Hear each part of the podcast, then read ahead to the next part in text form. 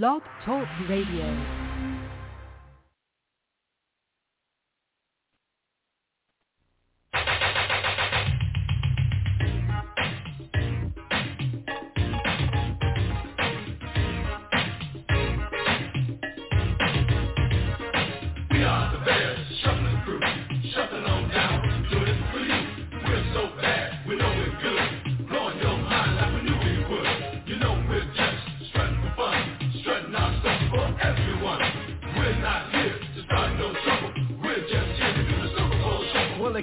Sweetness and I- We're just here to do the Super Bowl shuffle. Welcome to the, uh, it's not really the eve of the Super Bowl. We're two days until the Super Bowl, but it's the big Super Bowl blowout show. How's it going, Sam? Uh, another day in paradise, man. It's Friday evening. Um, you know, weekend's upon us. Big weekend is upon us, so, uh, you know, can't wait. Very big weekend. Uh, super excited for the game. Uh, today's show is going to be primarily discussing uh, the Super Bowl. Uh, doing uh, we have a couple games lined up for the Super Bowl uh, for, for our show today. Uh, doing uh, Super Bowl word association, which we'll have a guest doing some of that. Um, and then, but really, we're going to kick off the show talking N B A trade deadline. Because uh, there were some major moves. It wasn't it wasn't a quiet trade deadline this year. There were, I mean, we didn't see a really a ton of superstars move around, but we had uh, a couple pretty noticeable trades, and then we had the obviously the blockbuster between Philly and Brooklyn. Uh, what, what what's your take on that, man? Um, I I think both teams kind of won the deal, but how do how do you feel about that trade? So we we all knew that that they. You know, that Morey wanted, um, you know, a premium to get to kind of unload Ben Simmons. And everyone thought he was crazy for even putting it out there for as long as he did. Um, but it looks like he netted something in return. So um, from what I read, uh, he, you know, um, Harden will pick up his forty-seven point three million dollars option for next year. That gives him a little bit more than like about a year and a half with the Sixers before he decides where he wants to go. But I think the way that he forced his way out of Brooklyn and the way he forced his way out of Houston before that, um, I don't know. It's going to catch up to him at some point. He's going to have a bad rep.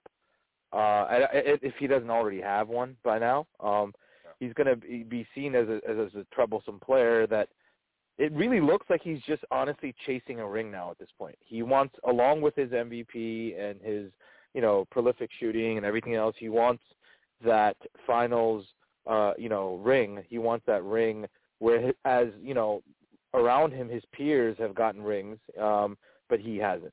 So it really looks like he's chasing it, and I don't think he has a shot with the Sixers. I'm sorry. No, he's not. I still, I still think in, in, in the East, Brooklyn and and uh, the the Bucks still have uh, a, a very good uh, lineup. You know, now you have um, you have Simmons, and I hear that the, the New York mask mandate and the vaccination mandate might be ending soon. So that means that Kyrie will be able to play home games. So now you have um, you have Simmons to go to pick up uh, for anywhere from one to three. If he if he wants to, defender. way, way better, better defender. He can pick up one to three, no problem, and still handle point guard duties, taking you know uh, you know uh, basically taking the ball out of the hands of Kevin Durant and, and Kyrie Irving, and now he has two great shooters. I mean, he has Patty Mills and he has Seth Curry. You know, um, that's great. That's that's that's good kickout options. You know, that's great for the for the for the team, and they didn't do so bad in picking up Drummond because they were.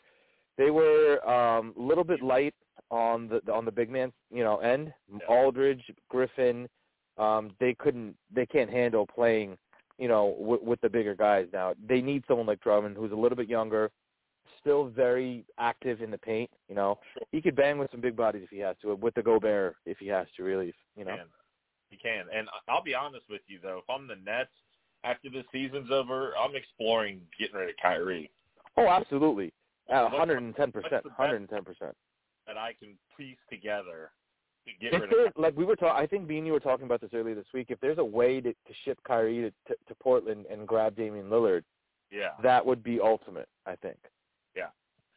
Um, I, I and don't know. Still keep Simmons. You still have to keep Simmons, though. Still have to you keep have Simmons, to. yeah, because yeah. he's going to build around Durant, right? And Simmons doesn't have to take the shots. That's why you got Kyrie and Durant there. He doesn't have to be the scorer. Simmons can go to the lane. He can defend. You know, if Simmons averages fourteen points a game, tennis or close to ten assists and eight rebounds, I, and, and he plays spectacular defense, I think that's good enough because you have Kyrie and K D that can score, and Aldridge and Blake Griffin. That's roughly, I think, his, his, his career averages. They hover around that mark, you know, maybe a little bit higher, maybe a little bit lower. But, you know, if he's asked to chip in fourteen points, fifteen points, sixteen points a game, but he's bringing his, you know, all all defensive first and second team honors, you know, when it comes to defense, and he's bringing, you know, the fact that he could still dish out eight, nine assists a game, yeah, and grab eight, nine boards, which is damn near a triple double. But yeah, he doesn't have to. He doesn't have to take the last shot. He doesn't have to wait at the foul line. You know, worry about missing shots because he has guys around him. You know, get the right rebound, kick it out. Seth Curry hits a three. You know, that could be the game, right? You know, um, a multitude of other players there. Uh, Patty Mills can even hit shots, man, and coming off the bench. So I just I, I don't like James Harden. I to me. He is one of the most overrated players to ever come into the league. Uh, his offensive stats are down across the board this season, and it's no coincidence that they're down because he can't get those foul shots that he's looking for. He cannot. He's not getting. He is not getting those calls that he once received, where he was going to the free throw line almost at a comical rate.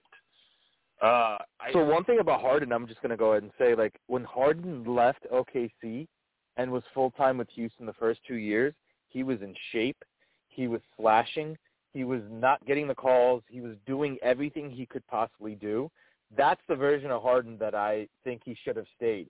He gained weight. He got sloppy. He he he then started using the refs, allowing him to get away with ticky-tack fouls as part of his right. game. To, to to you know, boost his numbers, right? So, you know, once you take that away from the game, you go back to having to slash and do everything else you did you used to do before, but now you're like eight years older. Exactly. And it's not as easy to do. Um, He's yeah, still a great passer, in my opinion. You have an amazing, amazing, you know, high I Q passer that can do other things, but, like, he's no longer the player he was. I don't he, think so.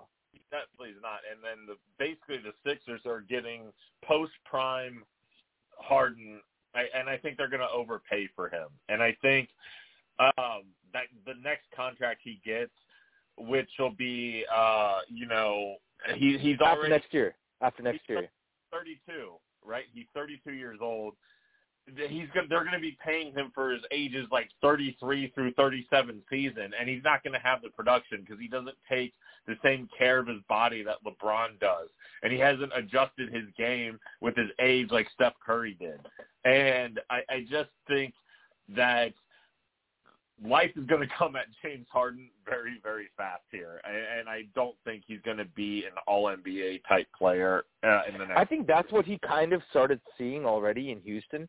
Yeah. Because of his lifestyle and how he lives and everything else that goes along with it, when he came to Brooklyn, he's like, I do not want to be the main guy anymore because I don't want. I, I want to be even lazier than I was, you know, before. Be.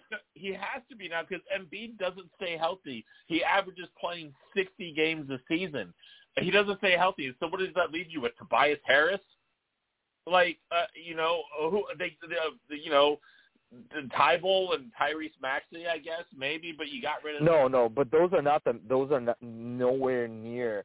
Like if you were to take out Embiid and yeah. give that team to Harden and say you got to go up against Jimmy Butler, Heat, or Giannis, Bucks, or Bulls. K D, Nets, they're gonna lose. They're gonna lose. It's the Bulls. Absolutely, for that matter, absolutely. Levine and DeMar, yes. You know, one and two, yeah, for sure. Let me let me uh, shift here away from James Harden for a minute, and I want to ask you, do you think LeBron regrets in L A now dealing all the young talent to bring in Anthony? I really hope he does, because if you go and turn around and look at what they gave up to to to have what they have now. Like um, Ingram is a solid solid star. He's a, he's like a you know fringe all-star almost every year. He made one all-star year. Um, yeah. He was most improved another year.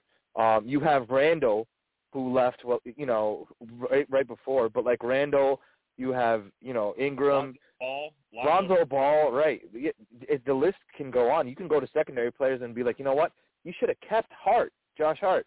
You should have kept him. He's a good player off the bench. He's way better, you know. And, and for that matter, why did you get rid of Kuzma? Well, Kuzma's yeah. balling, balling out this year in Washington. Out Kuzma and Montrezl Harrell to get Russell Westbrook there, which was a terrible fit.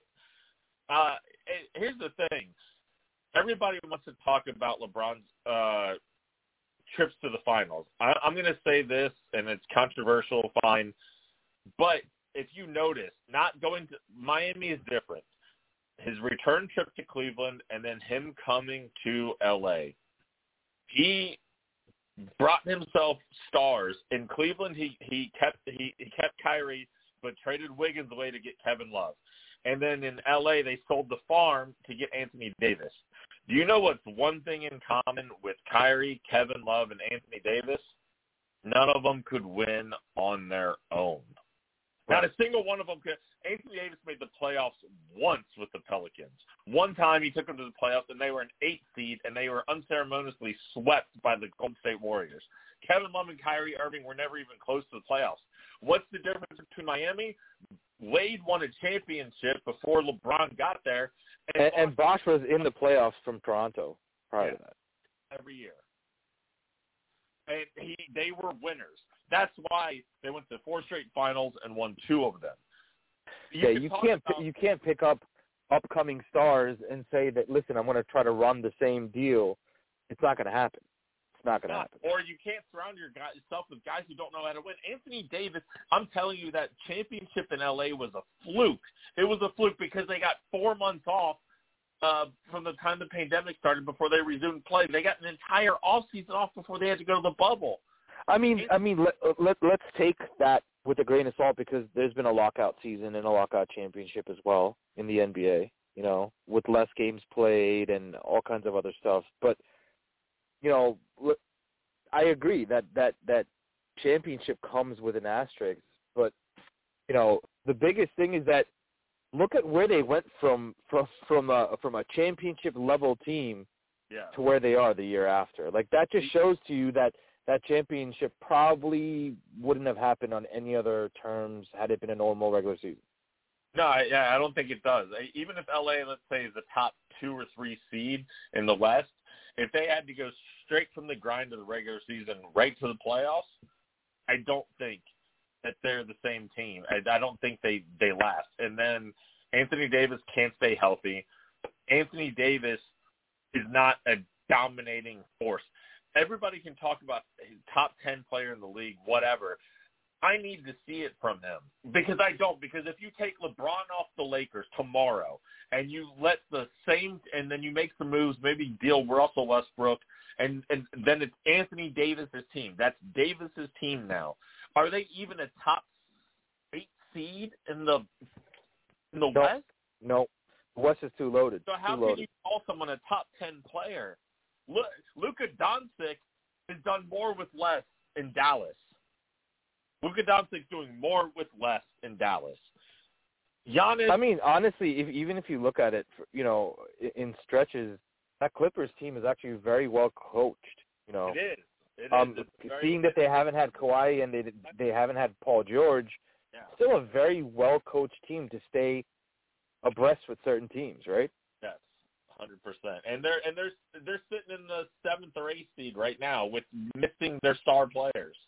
So, um, all right, real quick, I'm I'm gonna wrap this up before we start to get the Super Bowl. Uh, two more trades uh, that I want to talk about before, and we'll kind of make it quick. The first one is the big one uh, where I don't know what the hell Dallas is thinking, dealing Porzingis to to Washington for a bag of chips and a soda. Like Spencer Dinwiddie and Davis Bertans, does that make Dallas better in the West? No, I mean, no, but you know what it takes away? It takes away one fringe star from wanting attention where they know – look, they have to they have to appease Luka. Luka is the, the cornerstone of their franchise right now. He's their Dirk for the next ten years. So, you know, when you have a player like Porzingis, and Porzingis has been very moody, you know, throughout his entire career, but but when you have a player like Porzingis that says, I'm not getting the ball enough and all this other stuff, it, it, it Luka and him don't get along. It, there've been reports out there that say, like, they only play on the court. Outside the court, he doesn't even talk to him, you know? Okay. So so they're doing it to appease Luka, and in the process, they get trashed, to be honest with you, because Dinwiddie is uh, – he was better before his A C L. Let me put it that way. He was better before his A C L.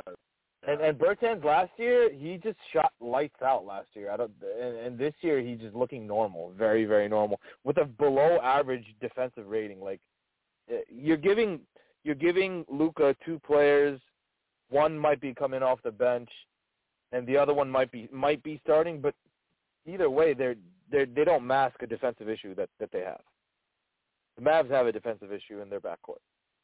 Trade uh, real quick. Um, I didn't see that Schroeder got dealt to Houston by Boston for Daniel. Yeah, yeah. I was watching. I was I, I, I was watching the tracker, and, and I saw that pop up for Daniel Tice, and uh, um, yeah. I think Enos Kanter was going to get waived, um, and something else, like cash considerations, I believe.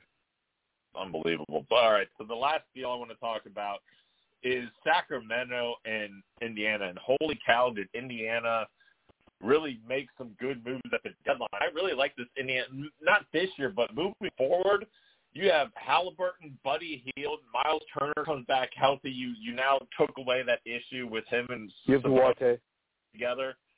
And and that and you add Tristan Thompson, and then they also got – You still have Duarte. You, you still have their, their rookie. Which rookie? Duarte. Oh, yeah, Chris Duarte, yeah. Yeah, and they, they got rid of Karis LeVert, fine, and, and they jettisoned Sabonis, but, man, that team is deep now. That team is – that that Pacers team is very deep now. And I See, I think the Pacers have always been the most fundamental development team um, in the N B A for, like, a long stretch of time. You know, they developed good players, Uh, stars, you know, in certain instances, but um, they're they're able to get the most out of their players. So, um, I, I you know, on any other team, Sabonis might not have been who he was. You know, three-time All-Star. Um, you know, but they, they worked it up. They played to his strengths, and they you know they made it right. I think for the future, dude, that team is stacked. Halliburton has defensive upside. Hield is like a spot, spot. You know, he's a shooter. He's a he's a pure shooter, dude.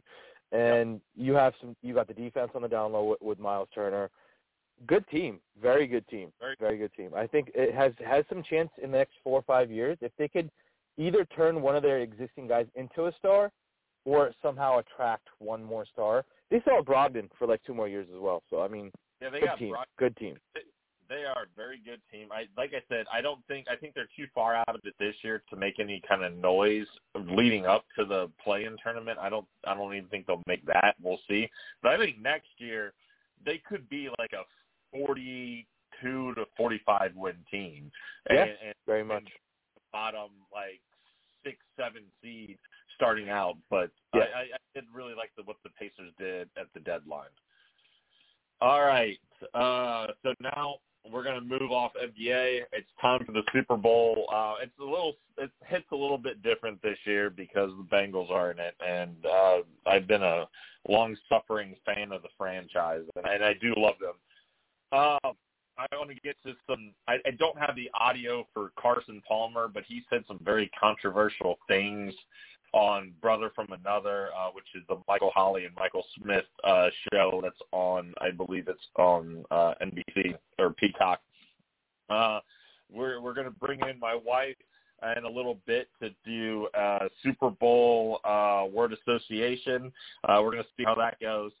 Uh, but uh, first, I, you know, we we love to bash on him on this show, uh, Nick Wright. Um I got to play for you some hot takes, Nick Wright, because this is the highlight of the show. Now, I'm going to go to our poll real quick. Earlier in the day, we put up on the poll, is Nick Wright a no-talent hack? seventy-eight percent of the audience said yes. So I'd like to have a word with the other twenty-two percent and get that to one hundred percent, because that really should is what that really is what it should be, one hundred percent. But apparently a small portion of our audience has some feelings for Nick Wright. So I don't know what that's about. But uh, I want to I want to play this first Nick Wright take here. Um, I can't wait to play this. Here we go. Jen, I want to buy it. I have tried to be all week supportive of the Bengals. I have talked about how Joe Burrow can become the best quarterback alive with a Super Bowl win. Now, Broussard talked me out of that with his compelling pro-Mahomes argument, but I was almost there. I talked yesterday about how Joe Burrow is essentially the coolest man alive, taking that title from Leonardo DiCaprio. All, during the year, when Wilds was peddling his baby goat propaganda, before it was cool, I was like, oh, Ja'Marr Chase is the best rookie. So I've tried to get there. However, over the last forty-eight hours, I've dug into this game greatly because I'm going to have to make a lot of bets on this football game to try to get even on the bets I lost on the last football game with the Chiefs. I'm going to have to make a lot of bets. And I've come to this conclusion, Broussard. The Bengals aren't very good. And I don't mean like they're not very good for a Super Bowl. They're just not very good. They honestly could have, should have, probably in a more, you know, you play it ten times, would have lost all of their playoff games. The Raiders are, the Raiders played poorly and have a first and goal from the nine to force overtime. The Titans played terribly and are driving to get into field goal range. The Chiefs are rolling them before... I don't know what happened. A ghost came in and inhabited Patrick Mahomes' body. This is a Bengals team that lost to the Jets, that lost to the Bears, that got annihilated by the Browns. Not, I'm not talking about week eighteen when they weren't playing people. I'm talking about when they were playing people. Got annihilated by the Chargers. Needed a last-second field goal to, to beat the Jags. Needed a last-second touchdown to beat the Broncos. I, I think this is going to be a bloodbath. I do think this is a fluke. I don't think the Bengals have a chance. I don't think they're a very good team. And I I, I didn't want to be there, but that's where I'm at. I would be utterly and completely shocked on the level that I have not been shocked in a Super Bowl since Eli over the undefeated Patriots if the Bengals were to win this game. And it's not because I think the Rams are world beaters. It's because I think the Bengals were a ten and seven team that probably should have been nine and eight, and they're not that good. Sorry. That- so, you know, it's, it's easy to say revisionist history and say, oh, well, you know, they needed this or this needed to happen and this could have happened or would have happened or should have happened. It's not what happened. And you could talk about the Bengals barely beating the Jaguars. That's fine. But the Jaguars beat the Bills in the in the regular season, and they beat the Colts in the regular season. And the Jaguars didn't beat the Bengals. The Bengals ended up beating them. The Jets also beat the Titans, among other teams, in the in the regular season. I you know, and, and a lot of those losses came – earlier in the season, uh, or happened earlier in the season. Listen, man, at this point, you know, w- with Nick Wright, we have to understand, like, he's going to have to eat his words again, probably, right? So, you know, getting down to, like, what the true facts are, everything that he stated has, it makes sense if you take away the end score, right? If you take away the end score, everything he's saying, I'm like, yeah, yeah, I'm buying it. They're nine and eighteen, maybe ten and seven. They got lucky. That's fine. You you take all that away. You look at the end score of their games. It's it's W W W. So I mean, I don't care what Nick Wright has to say because the Bengals won. You know, a win is a win is a win. I don't care how you get it done. You know, it, you could win by a field goal or you could win by a safety. It doesn't matter. A win is a win is a win. So Nick Wright's completely out of his mind. And he's going to lose even more money because he's going to bet against the Bengals, probably. You know, if if he if, if the Bengals win, he's definitely going to lose money. But you know, even if the Rams win, he's gonna, you know, he's gonna get beat on the spread. So either way, he's gonna, he's gonna, it's gonna be a loss for him. Yeah, I mean, the uh, here's another thing is like he talks about, well, the, they needed this to beat this team, they needed this to beat this team. You can look at the Tampa Bay Buccaneers, who I'm pretty sure would be getting a lot of uh, hype if they were in the Super Bowl this year.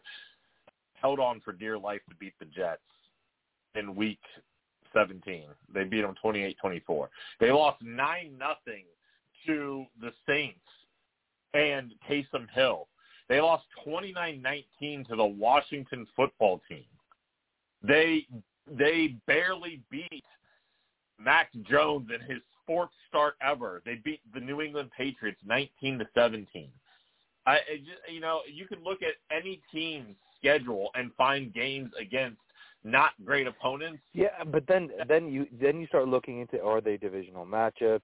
You know, how, you know, there's a bunch of different things. So why even look at those matchups? Period. You right. know, I'm not gonna even I'm not gonna look at those matchups. Period, because the Bucks are not in the finals. You know, they're right. not playing for the Super Bowl. I don't care how questionable their wins were. Their wins were not enough. The yeah. thing is, Cincinnati, what they have going for them is, is is a stroke of luck. Literally is a stroke of luck that's moving them forward. And it's good because, you know what, they are a good enough football team to get the job done, but they're getting luck uh, in every one of these games where they're making it, you know, making it work for themselves. Other for- teams have seen that magic in the past. You know, every, you know, we've seen that with, with wild card teams like, you know, Aaron Rodgers and, and the Packers. The Packers. They were a nine and seven wild card team that year when they won it all. You know, same with the Giants. The Giants were a nine and seven team. Correct, absolutely. Again, so they they some of these teams they catch, and I'm not saying that because I lost a seven and seven team that w- ended up winning the the fantasy football you know championship in my league, uh, and I was ten and four. It has nothing to, to do with that. Sure. There's you know there, there's a there's a, a level of. Of, of of extra things that are coming into play when it comes to some of these teams playing. Like Cincinnati has the momentum, whether you want to believe it or not, because, and the only reason why is because, again, they're, they're counted out. In this matchup, they're counted out. The Rams are getting all the hoopla. They have all the stars. They have all the, you know, uh, the defense, the offense, the whole nine, Matthew Stafford, blah, blah, blah. Again, you know, that's where Cincinnati's going to steal some luck away from L A, you know. Well, you know, he mentioned that the Bengals got annihilated by the Chargers. They didn't get annihilated. In fact, the Chargers were actually up twenty-three to nothing at one point. The Bengals made it a twenty-three to thirteen game at the half, and then it was a twenty-three to twenty-two game going into the fourth quarter when the Bengals uh, were driving to take the lead, and then they fumbled the ball away, and then the Chargers proceeded to score seventeen unanswered points in the fourth. So it, it is what it is, but I got one last take from Mister Nick Wright, who we hate on this show. Um, I despise him. I think he's a hack. Uh, I'm just going to say it again. Uh, Nick Wright, I don't know how he got famous, uh, but he's definitely not talented. So here's one last take from Mister Nick Wright. I don't see how they can do it. Uh, I think the only path they have to being competitive is Matt Stafford throwing three or more interceptions. I don't think he will. I think the Rams roll them. And Wilds, I am surprised you are going Cincinnati. And the reason I, or I believe you're going Cincinnati, and I'm surprised for this reason. I thought you would agree with me on this point. This is Aaron Donald's moment. Aaron Donald, you were big on him last year about how the Rams didn't win last year because Aaron Donald was hurt. He's crying on the sideline. And now the Bengals have a Sophie's choice on that offensive line. Do we double Aaron Donald? Well, we have to. Okay. And we heard, we had Coach O yesterday being like, here's all they got to do. You double Aaron Donald, and you double Von Miller, and you shade coverage to Cooper Kupp. Well, it, it, what, what, what you, I'm sorry, and you and you deal with, I had it backwards, you double Von Miller, you double Aaron Donald. Okay, you're running out of offensive linemen, guys. You're running out of people in order to be able to run your offense. So I think I don't know yeah. if Aaron Donald's going to win Super Bowl M V P, but what I do believe is going to happen is this, Wilds.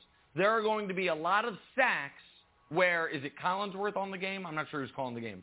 Uh, where whomever the, I think it's Collinsworth, where Collinsworth's like, oh, right. Aaron Donald didn't get credit, but, man, Aaron Donald caused that sack, where Aaron Donald collapses the pocket, and all of a sudden someone comes in off the edge. I think this is his moment. I think the Rams front annihilates the Bengals front, and for that reason, I, I think the Rams end up rolling them. You agree? Okay. I totally The Rams have a good defense. No, no, no, no, no. Hold on, hold on, hold on. First of all, I'm going to go ahead and take a hot take on that and say that they're com- I, he's completely wrong. Leonard Floyd can be won on a one-on-one matchup. Von Miller can be won on a one-on-one matchup with some help from a fullback or whatever, you know, whatever you want to, however which way you want to pull it, right? That leaves you Aaron Donald. So, yes, the, the Cincinnati Bengals O-line is ranked twenty-fifth, including playoffs, against pass coverage. Um, and for that matter, the, the Rams are, are ranked in the top ten. Uh, you still, if you can win individual matchups, you can take the heat. Because you saw Burrow get hit in, yeah. in in the you know Tennessee Titans game. He got walloped. He got walloped in that game, yeah. and you know what? They still won. That's the yeah. thing. So I could I still see it's a very winnable game. I don't see that defensive front uh, against that offensive front. You know, O line. I don't see it being a problem because if you could win in, again, if you can win these individual matchups, fine. Ramsey, you pick your poison. Sometimes these guys, you know, I read. The Rams pulling five linemen on the front. Who, who, your poison. Go one-on-one with Jalen Ramsey. Well, let's, or, not, let's not kid ourselves either. Ramsey got torched by Mike Evans. He did. He did. He absolutely did. Mike Evans. But you know what? Him and Mike Evans have like a, a long-standing beef, you know, because he, when, he's with, when he was he was played in Jacksonville, you know, he, he, he they they got it, they got into it plenty of times. He, you know, but but you know. Mike Evans is a different type of receiver. He's six five. He's bigger. Know, he's a way big. He's way bigger. He's six five. That Ja'Marr Chase is more electric than Mike Evans. But you have Weddle. You have safeties that can come and help, bro. That's the problem. You can you could take away that electricity, but on one-on-one balls, who's going to win? You know, is it going to be Ja'Marr Chase or Mike Evans against Ramsey? It's going to be Evans by far. Eric Weddle is ninety-five years old, so I'm not real concerned. That's fine, but you, like I said, you look at the last three games, he came just for this run. You yeah. look at the last three games, he's been absolutely foundational in that in that defense. You know, he anchors the back end, bro. You have to, you you, you got to give credit where credit's due. You know, fine, he's ninety-five, but his I Q is off the charts. He runs what? that defense when he's on there. Why are we discussing Von Miller like he's still the Von Miller Defensive Player of the Year? Let because he just he randomly showed up, bro. He literally ran the last five games from regular season going into the playoffs. He all of a sudden showed up. And you know what? I think you'll start seeing this kind of production from marquee players that used to be. Um, and the reason why is because they hold themselves back. Kind of like LeBron taking time off during the, the, the regular season to make a playoff push and then go absolutely ham in the playoffs. Something similar to that is what I see happening in football. Okay. So now, uh, before we get to some of our other things, I think our guest is getting a little tired, so we're gonna we're gonna jump up this to the Super Bowl Super Bowl superlatives. We're gonna have a little bit of fun with this uh, as we welcome uh, our guest onto the show. Uh, say hello, Shreya, to our listeners. Hello. Wow, a little bit more pep in your step there. All right, all right. Super Bowl superlatives, you've been prepped with the names, so I'm going to – or not superlatives, I'm sorry, word association. I'm going to tell you – I'm going to name a player, and you say the first thing that comes to mind when I name that player. All right, Joe Burrow. Joe Cool. Okay, and why is, the, why is he uh, Joe Cool, in your opinion? Cool as ice when he's playing. Okay, all right. All right. Macaulay Culkin. What's that? Macaulay Culkin. Home Alone. I wish my parents disappeared. Ah, uh, Jesse Bates. A whole cheese pizza just for me. The one that looks like a rapper. Oh, you said. Yes, yes. He looks like a rapper. The baby. What's that? The baby? The baby. Oh. Looks like he's about to drop an album. Okay. Uh, Sean McVay. He looks very G Q. Mm. I would go sexy. Stunt double for Arnold Schwarzenegger. Yeah. I don't know. He ain't that big, man. I know, I know. But he looks mean in the face. Oh, Sean McVay, you know. Oof, I, was a, I was a gay man. Oh, man. Oof. Getting a little warm in here. Uh, Odell Beckham. Uh, he looks like a party boy. Okay, party boy. What uh, what, what do you have to say, uh, Sor or Sam, about uh, uh, Odell Beckham Junior? I don't know, man. Nothing. Really. Nothing. He's lucky he's playing. Yeah, man. You know what I call a diva? That's what I. That's the word association. Yeah, for sure. For sure. All right, Cooper Kupp. Looks like a big teddy bear. Why a teddy bear? I don't know. He's got that fluffy um, beard. Beard. All right. Juiced up Wes Welker. uh, gonna go uh, poor man's. Uh, no, I don't know. I don't actually. I don't, have, I don't know if I was actually. You know what? I would say a rich man's Eric Decker. Yeah, or I would have said like he was like probably like you know. Uh, T J Watt's, like, you know, second cousin that was working the back of the farm with that beard. Yeah, he does look like he does look like one of he does look like one of uh, he does look like one of Watt's like farm boy uh, cousins. You, like a farmhand, right? Oh, on Watt's farm. You get one of these. Hawaii, super necessary. Yeah. All right. Super uh, necessary. Uh, let's see who else. Uh, who else? We got here. Uh, we got Aaron Donald. He looks like um, I don't know.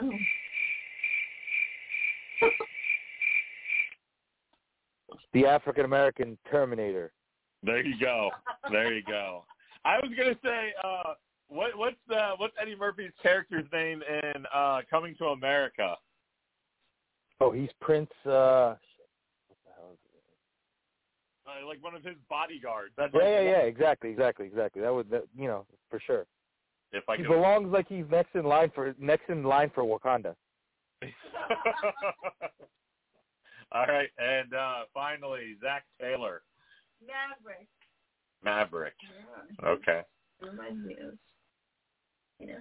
He looks like he failed the Top Gun. You know, cut off. Like, he was the last person to audition. They're like, uh-uh, nope, we can't go with this guy. Sorry. So Zach Taylor's Maverick is Joe Burrow Goose, and is Zach Taylor going to No, get no. He's definitely not Maverick, for sure. There's no way in hell he's Maverick. one hundred ten percent. All right? He's not Maverick at all. He's the guy that that, that auditioned to be the stunt double for Maverick. A little thick in the face to be Maverick. You've got to have some Mission Impossible in him in order for him to pull off Maverick. Uh, all right. That was our Super Bowl uh, word association. That went somewhat smooth. It was a little choppy. It's okay. It was like one of those uh, rap remixes that's been chopped and screwed. Um, you know, a little, uh, little just off. Uh, my wife for coming in and, uh, and uh, playing the game with us. That was awesome. Um, all right. Um, let me let me say, you know, we have two coaches in this league or in the Super Bowl that are under the age of forty. They are the youngest. When is uh, the last time something like that happened? I don't know. No, never. This is, they are the youngest combined. So I, I know Tomlin was pretty young when he played in the Super Bowl, right? I mean, when they co- when he coached, he was he was thirty-six when he won the Super Bowl, but he beat a coach on the other sideline that was, I think, in his, like, forties or uh, upper forties. So I think this is the lowest combined ages of, of coaches in the Super Bowl history because Zach Taylor's only thirty-eight and Sean McVay's thirty-six. Yeah, that's pretty nuts. That means th- – that just kind of shows you where the N F L is going with their coaches and the movement yeah. that they're beginning to kind of sort of pull your old heads. Your Arians, your P- Peyton's gone. You know, uh, Arians, Belichick. Uh, you know, these these other guys that now Andy Reid. Don't, yeah, Andy Reid, Zimmer no longer has a job, right? So these guys that have kind of pulled the the you know uh, they, they they pulled the league for as long as they could with their coaching. Now they're they're losing their jobs to guys that are a lot younger than them. Even Salah, for that matter, is pretty young, you know. Yes, he is. Um. All right, so Carson Palmer, uh, and I don't have the audio, but I do have the transcript um, here. He was on Brother from Another, um, and I believe, Sherry, you heard a portion of this uh, while we were prepping for the show. But Carson Palmer was on the show talking about uh, Joe Burrow and how he's really interested in – it's going to be very interesting after this game is over. And, and he went on to say – that if he's Joe Burrow, he's going to be watching very closely what the Bengals do. And are they going to spend on the cheap? Do they want to win? Or is just getting to the Super Bowl once good enough? And that Joe Burrow should keep his options open, that his contract's coming up in two years or so. And if the Bengals don't do enough to win, that he should look at leaving. And I'm like, in my mind, Carson Palmer forced his way out of Cincinnati, and he wasn't – he was okay in Cincinnati, but he had a loaded team a couple seasons in Cincinnati, and he couldn't get the job done. And then he forced his way out of Cincinnati. He was shit in Oakland for two years before Arians kind of resurrected him for one season in Arizona when they went to the N F C Championship game and then got the doors blown off him by Carolina. Um So what do you make of Palmer basically saying to Burrow, hey, to, uh, you know, keep your options open. Maybe maybe Cincinnati. I, I think I, I'll be honest with you, man. Um, he probably shouldn't have done it on a public platform, but I think the advice is sound, and I'll tell you why. Because young quarterbacks, you know, quarterbacks, as you know this, right, they age well, they do well. Um, some that are that do well are able to maximize their contracts. Other, others, others are stuck, you know, you know, in whatever, you know, contract pattern that they've been in, right? Um, I think the, the the new N F L is going to be the new N B A, where players are signing shorter-term contracts to maximize their time and their money, and they can do. Be- and if they feel that they could do better elsewhere, they they will. The thing is, I think the Bengals will pay Burrow, even if another team comes calling and he has a chance to go somewhere else. I think they'll pay him what he has to get paid because, you know, he is, you know, once in a lifetime type of talent. You know, he's your franchise quarterback. You don't get many of these, right? So I would say you stay invested, as invested as you can. But at the same time, I don't knock him for looking for more money and a better situation if the Bengals can't do it for him, to be honest with you. I can't be mad. I can't be mad at him for not being Aaron Rodgers and sticking around, you know, multiple years, you know, with the, the, the G M and, and a team that won't build talent around him. You know, um, there's been plenty of players that have gone through that. I don't think the new generation of N F L players, and especially quarterbacks, I don't think they should have to fall into these older older player monologues where, you know, and, and the person that broke it, frankly, I'll be completely honest with you, the, for this generation, the person, that, the, the people that broke it was, see, Peyton Manning going to Denver wasn't his fault. It was the, the Colts' fault. The Colts, you know, said peace out, and that's why he left, and he did well. Brady leaving while still playing at a high level, leaving and going to Tampa Bay and winning a championship, it just shows that, you know, it, it shows the new this new generation of quarterbacks that you don't have to stick around with your team forever if they're not doing right by you. Well, right, but Tampa Bay, or I'm sorry, Tom Brady got tired of carrying New England because they weren't putting pieces around him on offense uh, that, where he could win with. When your best receiver is Chris Hogan and you don't have an all-pro running back, uh, you know, it, it, you're not going to do anything. But here's where I think Carson Palmer is wrong here. Joe Burrow in his second season, last year was his rookie year. Okay, he hurts his knee. Okay, fine. But Joe Burrow in his second season is in the Super Bowl. So why are you coming out and saying, hey, if I'm Burrow, I'm looking at what they're going to do? Haven't they done what they wanted? Everybody in the world, everybody in the world said, go draft Penei Sewell, defensive tackle, at the fifth pick. Who did they listen to, the Bengals? Joe Burrow. Joe Burrow said, get me Ja'Marr Chase. Get me Ja'Marr Chase. They got Ja'Marr Chase. They are in the Super Bowl. They surrounded him. They surrounded Burrow with T. Higgins. They already had Mixon. They already had Tyler Boyd. They still went out and drafted T. Higgins. Then they went out and drafted Ja'Marr Chase also the year after that. Carson Palmer is saying the Bengals should splurge on free agency and do what the Rams do. You know what? Not There's not a single fucking team that does it like the Rams. The Rams have no first-round draft picks for seven years. Seven years. They don't, they don't have a first-round draft pick till twenty twenty-six or so, or twenty twenty-seven. They don't have a first-round draft pick. If no team mortgages their entire future to, to get a bunch of players and win now. The Rams did it. Fine. They win a Super Bowl at some point, not this year. I hope they win a Super Bowl at some point so they have something to show for it. But you look at the Chiefs. You look at the Patriots. The Patriots never went out and spent big money. They won. They, they went to nine Super Bowls and won six. They never went out and, and splurged on all the best free agents. They drafted guys. Uh, the Chiefs draft people. I, I feel like, well, the Bengals do like the Rams and show Joe they're committed to winning. You know what? I think they're committed to winning. They're in the Super Bowl this year. And I think in the offseason, they're going to address the offensive line. And they'll do it via the draft. And, I mean, however, which way they do it, right? You know, if right. if he, like, let's say for saying sake, he, he loses in the Super Bowl, all right? Just for saying sake. Like, let's say for saying sake, he loses in the Super Bowl, and next year they don't do as well. And the year after that, they don't do as well. And then the year after that, they finally are doing well, and they're coming up to like five years on Burrow, right? Um, you know, can Cincinnati give Burrow exactly what he needs? You know, and, and I think they'll continue, like I said, it's a no-brainer.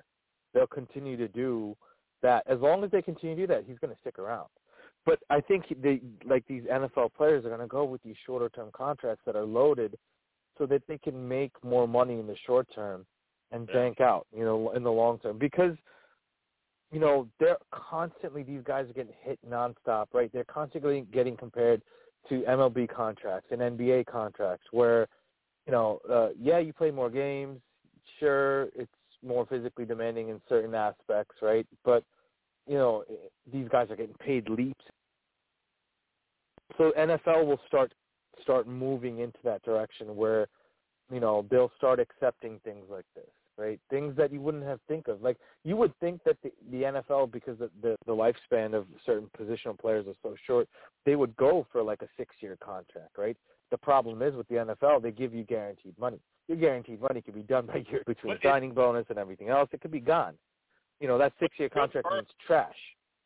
Let me ask you, is, is because I know what you're saying about N F L players, but that doesn't pertain to the quarterback. That might pertain to a defensive lineman or a linebacker or a wide receiver or whatever.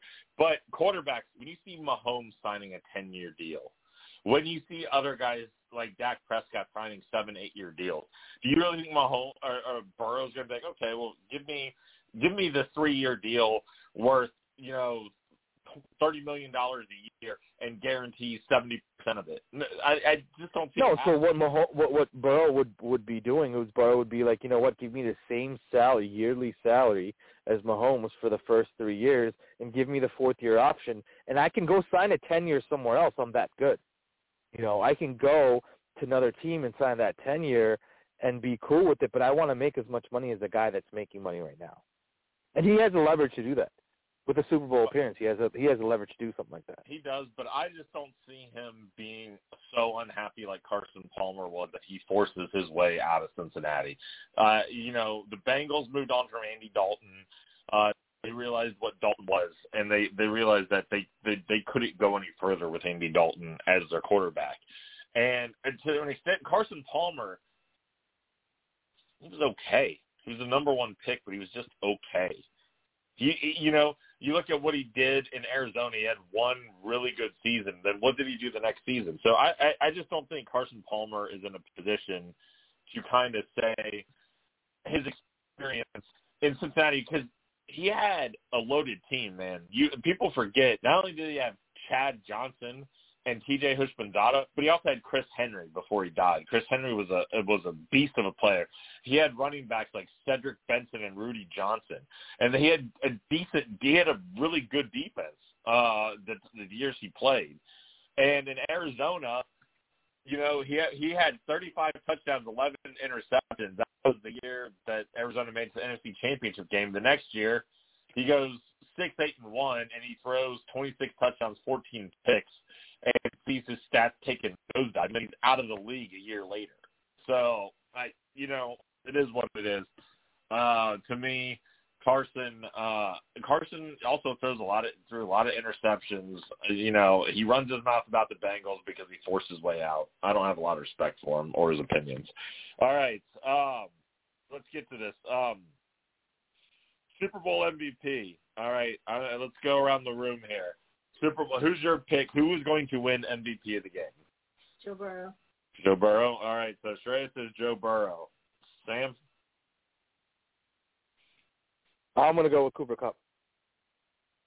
All right, so so so then we get to the picks. It sounds like based on who your pick is, you think the Rams are going to win this game.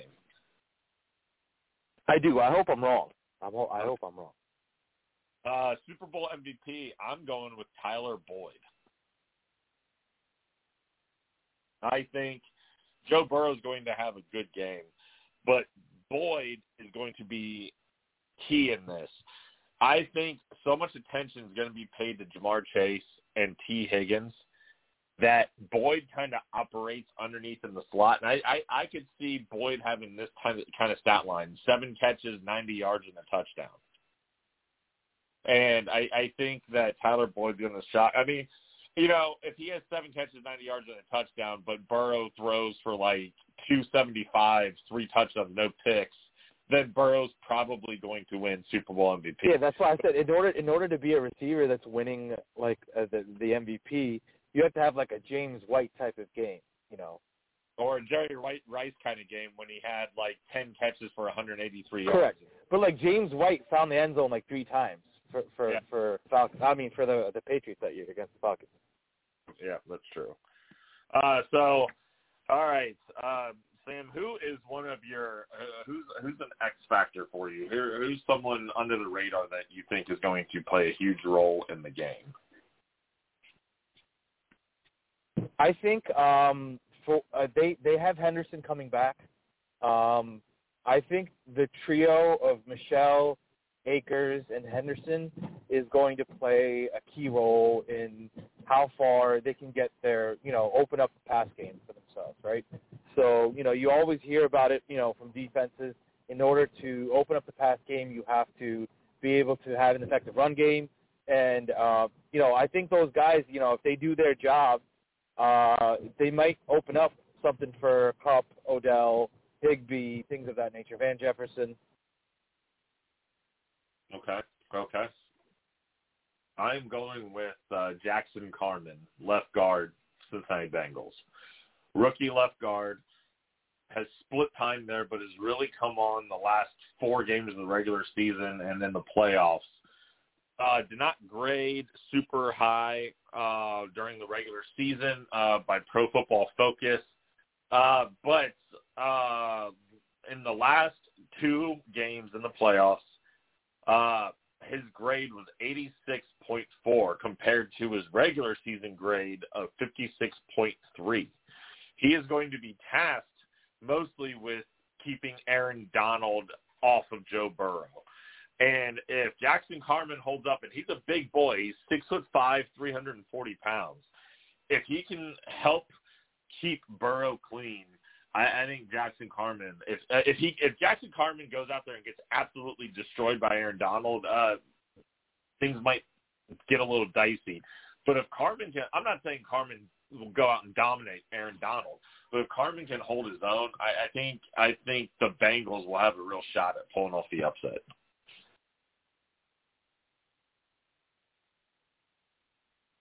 You there? Yep, yep. No, I, I'm sorry. I was talking on mute. Yeah, I definitely agree. Um, like I said, those one-on-one matchups, if you can hold your own and if you can, uh, you know, uh, make sure that at least you're not taking the big hits, big sacks, you know, things of that nature. If you're not messing up your quarterback completely, you're it's a win, I would say. But it, you know what? I'm sorry to say this, but Aaron Donald deserves a double team every single time now. He the does. Guy is absolutely out of his skull. The the problem is, out of eighty snaps, you know, defensive snaps, you can have someone like Donald go completely nuts, or someone like Von Miller go completely nuts, maybe three, four snaps. You can have Leonard Floyd go off, you know, five, eight snaps, right? That's the problem. So if the if the if the Bengals O-line can win these one-on-one matchups on Floyd and Miller, you're going to have to double-team Aaron Donald. That's fine. But if you could win the one-on-one matchups with Floyd and, and Miller. Can I just ask you a question here? Uh, why is everybody so high on Leonard Floyd? Why does everybody make the assumption that he is a stud outside linebacker? He's not. He's not a stud at all. I don't. I don't believe that for one bit. You know, he was good when he was on the Vikings. Um, he was on the Bears. I'm sorry, the Bears. But you know what? Double check. I th- I think he was on the Vikings for a year as well. But re- regardless, right? So the N F C North team, you know, he was good when he was on the Bears. You know, the thing is, the guy can still blow up for two, three plays a game, right? He still has that ability. He's not who he was. He's a, he's a little bit older now, I believe. Well, no, um, here's, here's, here's the thing. He's twenty-nine, but his stats have improved since he got to the Rams. In Chicago, he – Chicago got rid of him after four seasons because this was his production. Seven sacks, four and a half sacks, four sacks, three sacks. Uh, tackle-wise, he was averaging about forty-five tackles a season, okay, forty-eight tackles a season. He comes to L A where there's other stars there, right? He doesn't have to be the guy. There's more focus on other players. He has ten and a half sacks last year. He has nine and a half this year. He had seventy tackles. Uh, he had seven tackles for loss this year. But Floyd, no, he, he. That's what I'm saying. See, he's not an all-world beater type of, you know, defensive player. Uh, he's he. But like I said, he can still blow up a couple of plays. You know, danger, he's dangerous enough to blow up a couple of plays because he's not great. He can be good just for a couple for a couple of plays a game. You know, he can be very good, but it, it, it helps that he has a very competent line around him that puts enough pressure. He still can get pressure on the quarterback. Don't get it twisted. He still can because you have Miller and Donald and, you know, everybody else and their mother to worry about. Uh, we'll see. I, I'm not sold on Von Miller anymore. Von Miller, when he was the Broncos, was all world. That was three seasons ago. I don't think I, – I think Von Miller – yeah, but see, these guys, the problem is they don't live off their, their accolades anymore, right? Yeah. You know, they, they're on they're in the twilight of their careers, the, the Von Millers and people of that nature. Right. But, you know, he can still blow up – again, he can still blow up a couple plays in a game. And if it's at the right time and the right place, he might be – he might be like, oh, yeah, well, I should have known that, Von Miller, blah, blah, blah. All right, let's get to our picks. Uh, tell me who's going to win and by how much. All right, let's start with you, Sam. Can't make that call. Uh, you know, I think I think it's going to be a close close game. You know, I think whichever team wins is going to win by a field goal you or less. You think Cooper Kupp is your Super Bowl M V P? So come on, so Rams by three. Is that what you're calling with? Rams I'm by saying three. Super Bowl Super. I mean Super Bowl winner, whoever it is, it's going to be by oh, field goal or less. Throw some balls and make the pick. Super Bowl is going to be uh, whoever the winner is. It's going to be by a field goal or less. All right, Shreya, who's going to win and by how much? Burrow. No, not Burrow. Uh, who's what team is going to yeah, win? Yeah, there you go. There's your answer. Burrow's the M V P. Okay, and how much are the Bengals going to win by? Six. Okay. Bengals so based on your the answer of your first question, you should not even accept the second answer at all. Burrow, just Burrow by himself is going to win. Uh, I have the Bengals by two in the Super Bowl. I see the Bengals winning the game twenty, uh, uh, twenty-six to twenty-four. Uh, so, so what's funny is that I was reading an article. The Simpsons predicted this in an episode. They did. A thirty-four thirty-one win by the, the Bengals. Yeah, thirty-four thirty-one win. Yeah, exactly. Yeah. And, and you know what? The Simpsons have been right about a lot of stuff. I feel like the writers for that show went back in time. They have a time machine, and they come back and they add shit to the show. But that's all the time we have. Enjoy your weekend, everybody. Uh, enjoy the Super Bowl. Uh, we'll cover a lot of shit on Monday. We'll cover uh, U F C fights from the weekend. We'll cover the obviously cover the Super Bowl. I'll either be very depressed on Monday or very jubilant, so we'll see. Uh, but thanks, everybody, for listening.